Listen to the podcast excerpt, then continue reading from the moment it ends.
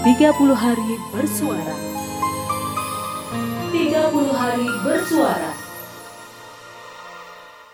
Kira-kira isi surat yang kami tulis dari tahun ke tahun seperti itu. Tak lupa kami menuliskan juga nama di bagian penutup surat dan di amplop. Surat kami taruh di dalam sarang. Nah sarangnya kami taruh di bawah kolong tempat tidur.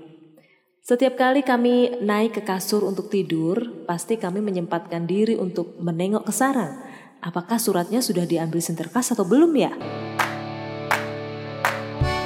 Jus Markisa, dahaga hilang, segar pendatang.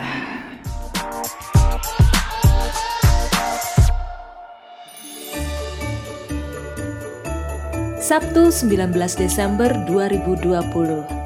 Hai Justers, apa kabar? Semoga sampai hari ini kita masih dalam keadaan sehat dan tidak kekurangan suatu apa pun.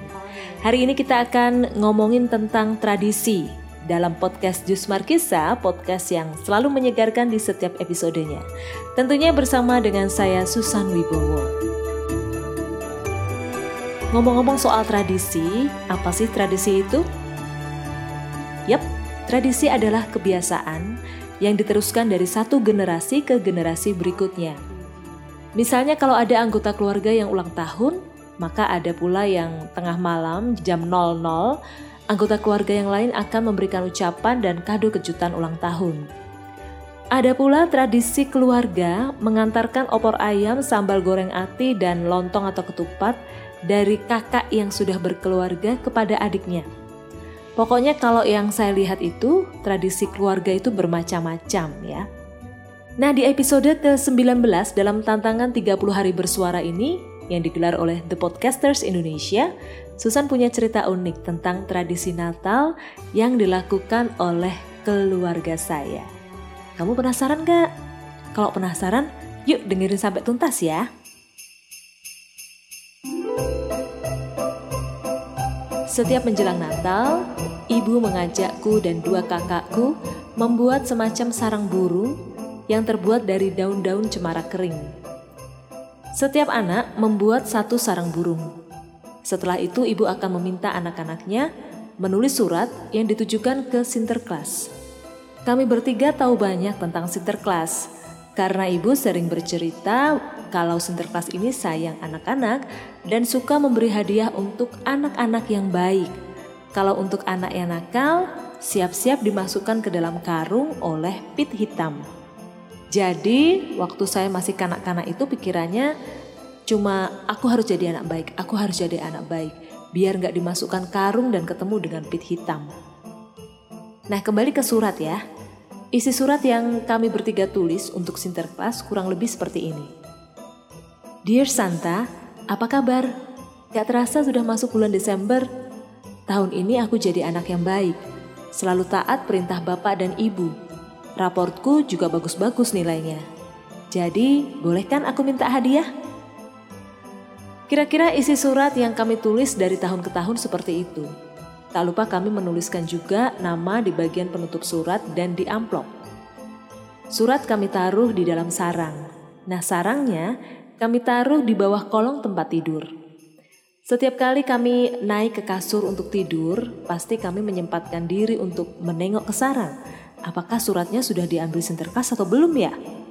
Nah, kalau suatu ketika amplop suratnya sudah nggak ada, hati ini rasanya deg-degan banget, berdebar-debar Aduh, suratnya sudah diambil Sinterklas.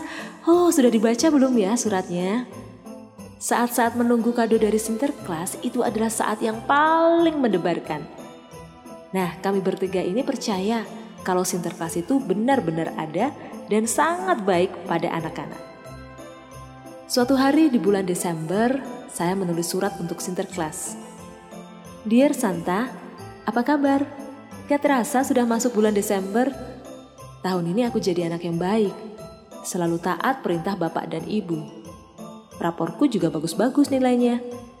Jadi bolehkan aku minta sepatu? Kemarin aku diajak ibu ke pasar. Aku melihat sepasang sepatu warna merah yang sangat cantik. Aku ingin sekali punya sepatu merah seperti itu. Terima kasih Santa. Dari Susan. Kumasukkan surat itu ke dalam amplop dan menaruhnya di dalam sarang. Kudorong sarang itu sampai masuk ke kolong tempat tidur. Dua hari menjelang Natal, aku terkejut melihat kardus ukuran sedang ada di dalam sarang buatanku. Ternyata sarang kakak-kakakku juga sudah terisi dengan kado. Kami bertiga mengambil dan segera membuka kado dengan rasa ingin tahu. Ternyata setelah kado kubuka, isinya sepasang sepatu merah. Persis yang kuinginkan. Kakak perempuanku juga mendapatkan kado yang sama. Ketika libur Natal telah usai, kami kembali masuk sekolah. Belajar bersama ibu guru dan teman-teman di sekolah. Aku dan kakakku memakai sepatu merah kado dari Sinterklas. Wajah kami berdua sangat sumringah. Sampai akhirnya bel pulang sekolah berbunyi. Aku dan dua kakakku pulang ke rumah naik angkutan umum.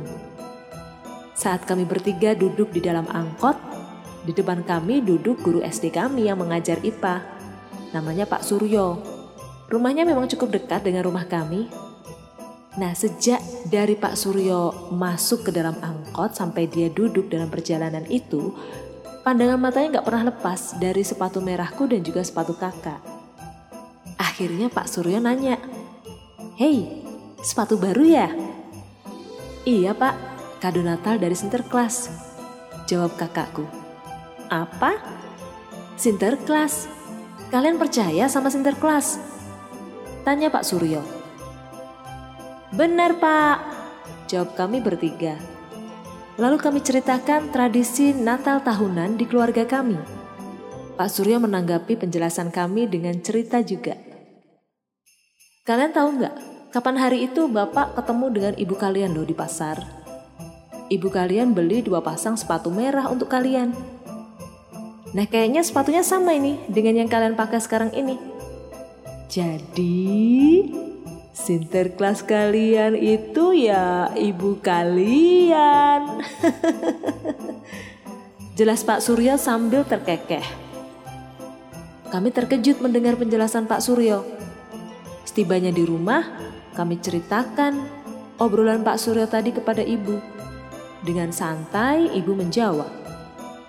Wah Pak Suryo ini kok gak bisa pegang janji toyo. Padahal pas ketemu di toko sepatu ibu tuh sudah wanti-wanti loh ke Pak Suryo. Jangan cerita ke anakku, jangan cerita ke anakku. Lah kok malah cerita piye toh Pak Suryo iki? Aduh, sekarang rahasia ibu bertahun-tahun terbongkar deh. Nah, sejak saat itu tradisi menulis surat untuk Sinterklas berakhir. Karena kami nggak tega kalau ibu harus menyisihkan uang belanja bulanan untuk membelikan kado Natal bagi anak-anaknya.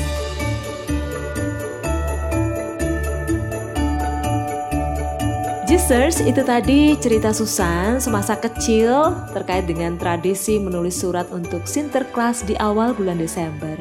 Ternyata bukan dari Sinterklas kado yang kami terima selama ini, tapi dari ibu. Oh, coba Pak Suryo itu ya. Hah, coba Pak Suryo diem aja waktu lihat kami pakai sepatu merah itu. Kenapa Pak Suryo tega-teganya menghancurkan impian anak-anak tentang Sinterklas? nah itu tadi tradisi Natal di keluarga Susan. Gimana dengan tradisi di keluargamu? Boleh dong cerita. Bisa ke Instagram at jusmarkisa atau bisa juga via email ke jusmarkisa.podcast at gmail.com. Jangan lupa ya follow akun Jusmarkisa di Spotify maupun juga di Instagram agar kamu gak kelewatan satu episode pun atau episode terbaru dari Jus Markisa. Kita akan ketemu lagi besok Jusers dalam tantangan hari yang ke-20 dari 30 hari bersuara yang digelar oleh komunitas podcast terbesar dan teraktif di Indonesia, The Podcasters Indonesia. Sampai jumpa.